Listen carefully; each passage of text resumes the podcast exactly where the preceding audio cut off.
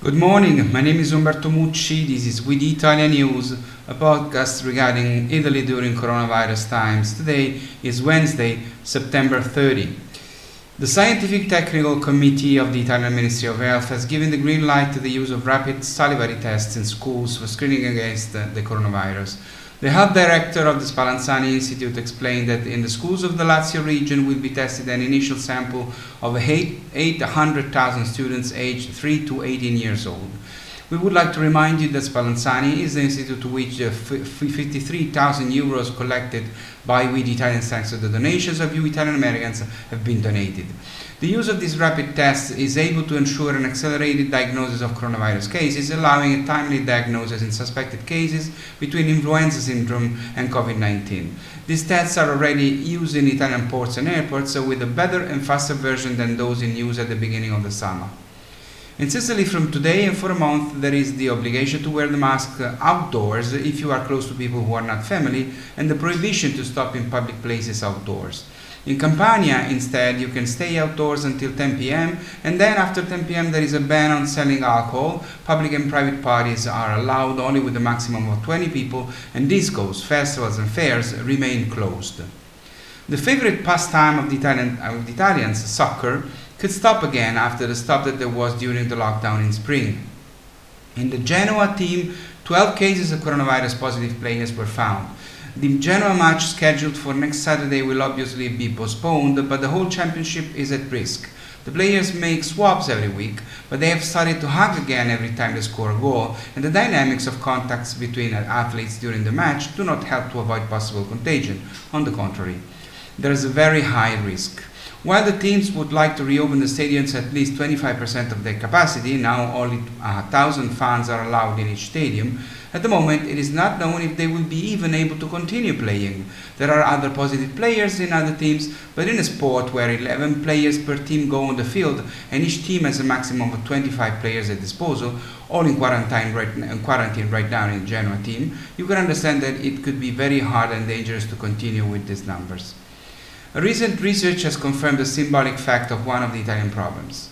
A young Italian takes 12 years longer than a Swedish peer to leave his or her parents' house. If in Sweden a boy or a girl leaves the family even before becoming of age, the average age is 17.8 years. In Italy, he or she has to wait until he is 30 years old. Only Slovakia and Croatia have a worse figure in the EU. The age of independence, at least residential, is not only higher in Italy but in the whole of southern Europe, where young people move into their home around the age of 30. In Malta, 29.9 years, in Spain at 29.5, Portugal at 29, and in Greece at 28.9. The gap is mainly determined by welfare policies for young people and the opportunities offered by the labor market. Between 2006 and 2019, in 12 EU member states, the average age has decreased. In others, including Italy, it has increased. In almost all European countries, including Italy, women tend to leave their parents' home before men. In countries where young people leave their parents' home at an older age, the gender difference is more marked. In the world, the coronavirus has now killed more than a million people, and many of them have died alone in the solitude of intensive care units. They have lived the last moments of their lives without their loved ones by their side, without a husband, a wife, a child, a brother. Hospital visits are not possible in many countries, including Italy, or at least it has been so far. Now, the hospital in Padua, Veneto, is defining a new protocol to allow, first in Italy, the visits of family members to their loved ones in the last hours of life. In Italy, only minors have the right to an accompanying person to stay with them. But the elderly are in the same conditions of uh, emotional weakness, fragility, and have the same needs. We hope that very soon other hospitals in Italy will follow the example of the one in Padua, waiting and dreaming for the moment when this cursed virus stops killing. It's all for now, it's all for today, and I'll see you on Friday. But uh, before that, let me tell you please save the date.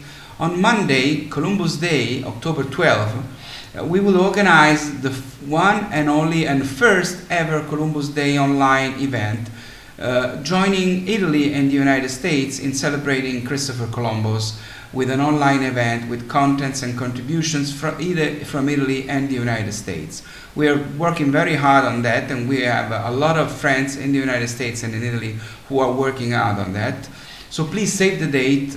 Columbus Day, Monday, October 12, on the social media accounts of We the Italians. Uh, thus on Instagram, on Facebook, and on YouTube. There will be the first ever Columbus Day online at 3 p.m. Eastern Time Zone, 2 p.m. Central Time Zone, 1 p.m. Mountain Time Zone, and noon Pacific Time Zone. Save the date. I, will repeat it uh, until the day that we will broadcast this wonderful event. It's all for now. Please stay safe and take care. Ciao from Rome. My name is Umberto Mucci. This was We the Italian News.